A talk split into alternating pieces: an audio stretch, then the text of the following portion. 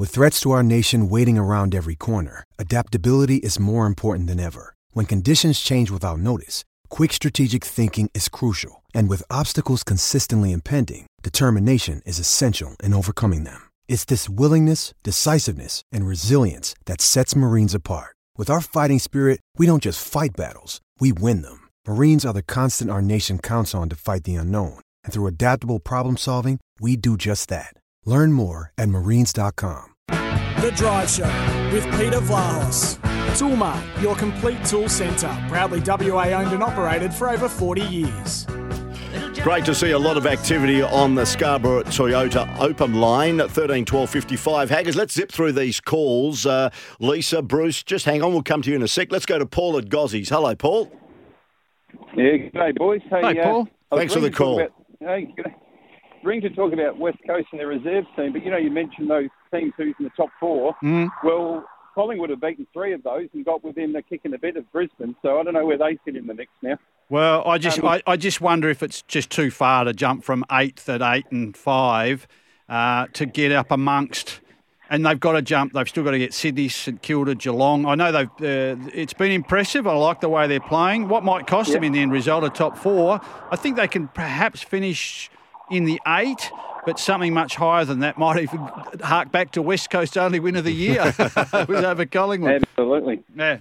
Now, um, with, with the West Coast reserve side, there are a bunch of, well, they, they had fourteen players in that squad. I think it might have been thirteen. thirteen. Like yep. Professionals in that in that squad who make a living from football. They they eat, drink, breathe football. They they train full time. They come up against a bunch of semi-professional players.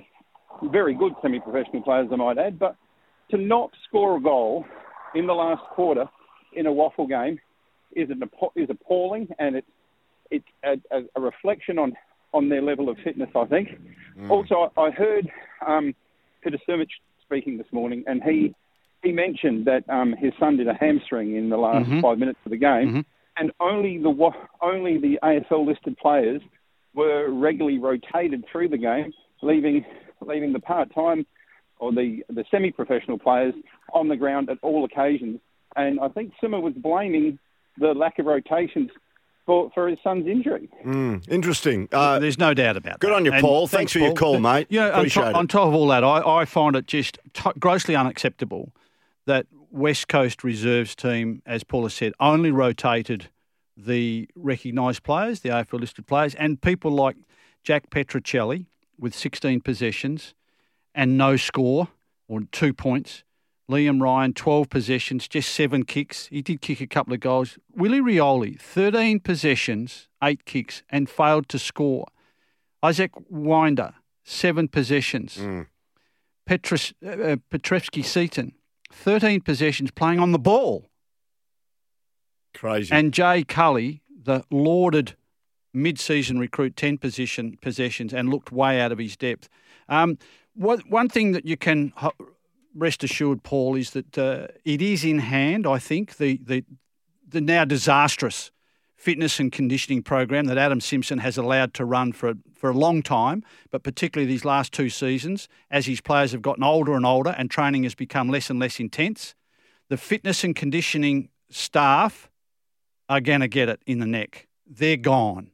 We can declare that now. They're gone. Early assessment and reviews of West Coast Eagles' horrendous season over this bye period, the mm. last ten or fifteen days, has arrived at the massive need for, to readdress their fitness and conditioning program. And those those people, their fitness and conditioning, perhaps even some of the medical staff, will go. Will that, go. They'll will get go. it in the neck. Absolutely. Right. But what it tends to reinforce to me, Peter, is that if they're going to make such changes around the likes of the club and the programs, that the coach is secure. Others are going to go rather than the coach. Observation and comments there from Kim Hagdorn. Let's go to Bruce at Mount Lawley. Hello, Bruce. Hey, boys. Um, I think you're batting about fifty percent there, Haggers, but Uh, To do with, uh, quickly first, do with Stephen May, and I'm, I was never a particular fan of Mark Stevens. He used to be the ferret at Channel seven who uh, yep, dug yep. up all the stories and did the interviews.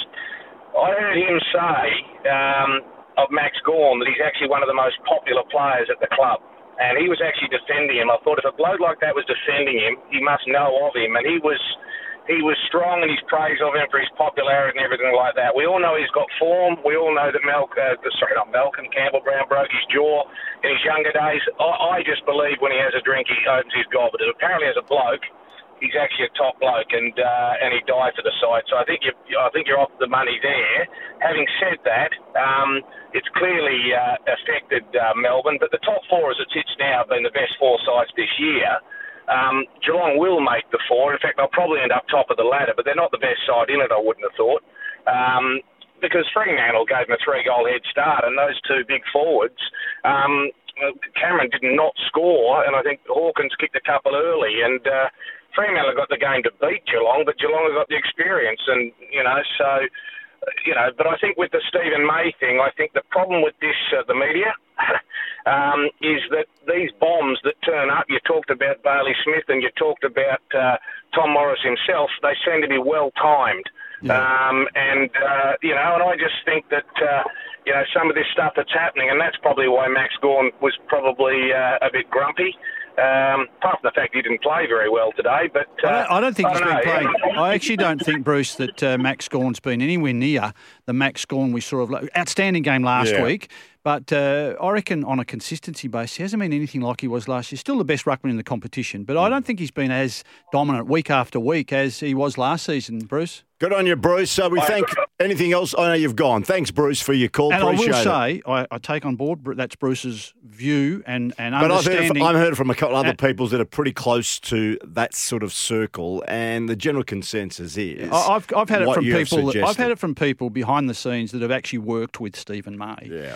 Um, so whatever Max Gawn is saying, particularly what with what Max Gawn is saying publicly, and so too will Simon Goodwin in coming days, they'll defend Stephen May publicly because they have to. They're not going to yeah. run him out of the club. Even if they did run him out of the club, eventually they always get the positive reinforcement publicly. Good on you, Bruce. If you're listening on uh, the uh, S E N W A app or the radio, thanks for calling, mate. Appreciate it. Uh, keep listening. Let's go to Lisa, who always listens uh, to Drive with Peter Flores, particularly when Haggis is on. Uh, hey, Lisa. No, that's not right, Peter. I always listen to you too. Good on you, Lise. This is not on. But anyway, uh, how are you going, boys? Yeah, good, thanks. Um, Very well. Yeah, firstly, I like. I still like Brisbane. I think they'll be right up there, mm-hmm. and um, also Sydney. I think Sydney. They are a very, very good side when they when they get humming, and I think they they'll be up there somewhere too. So and and um, guys, um, Sam Mitchell. He's got that footy club playing a brilliant brand of football, and they were just unlucky not to get the four points on the weekend. That they butchered about four you know, gettable goals mm. in that game, and um, and I reckon they would have gone over the top of, of the Dockers. And um, I I watched some of that waffle game um, on the weekend, and I was just absolutely gobsmacked by what, what what I was seeing out there. Those guys looked disinterested. They're not fit. Liam Ryan took one, did one tackle for the mm. whole game. Now, that that's just not on. Those guys are getting paid top dollars, and for them to not rotate those other boys, that was absolutely disgusting because everybody deserves a break. Yeah, good on you, Lise. And they should have been, been rotated. Hey, we love your support. We love your passion, and keep See listening. Those, Thanks th- for the call. Those boys, Rioli and Ryan, why did why do they look like they look? They've come off injury breaks. Why why wasn't Willie Rioli rippingly fit and healthy and smooth and trim, taut and terrific? He's had six weeks training and he's still got a fat guts and a fat ass. uh, the other thing is it was also an opportunity with the focus being on this waffle side to stand up and be proud and win a game of footy and say to everybody, there you go. We went really hard. But we, we played for the club, even though it was in the waffle. They have had a tough time of it. And in the end, we failed I, I, again. I, I've touched on what will happen at West Coast to the fitness and conditioning staff. There'll be change. There will also be change in terms of a development program. Now, the, your second eleven or your second tw- team, your, yeah. your reserves team, has to be a development team. Part of that development is to teach them how to win.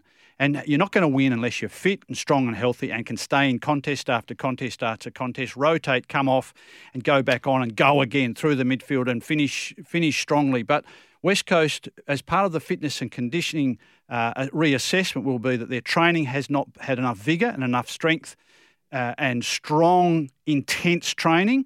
And it, it is even evident at the waffle level that they can't run out sustained requirements. Mm. To the extent where I look at this week, this week's team, Peter, is going to have probably twelve premiership players in it, and then some other players, the likes of Witherden and Waterman and, and Foley and West and Hoff that have been that are players that mm. are capable, and also Gaff uh, in particular and Kelly, who has not a premiership player. So they, they'll have twelve premiership players.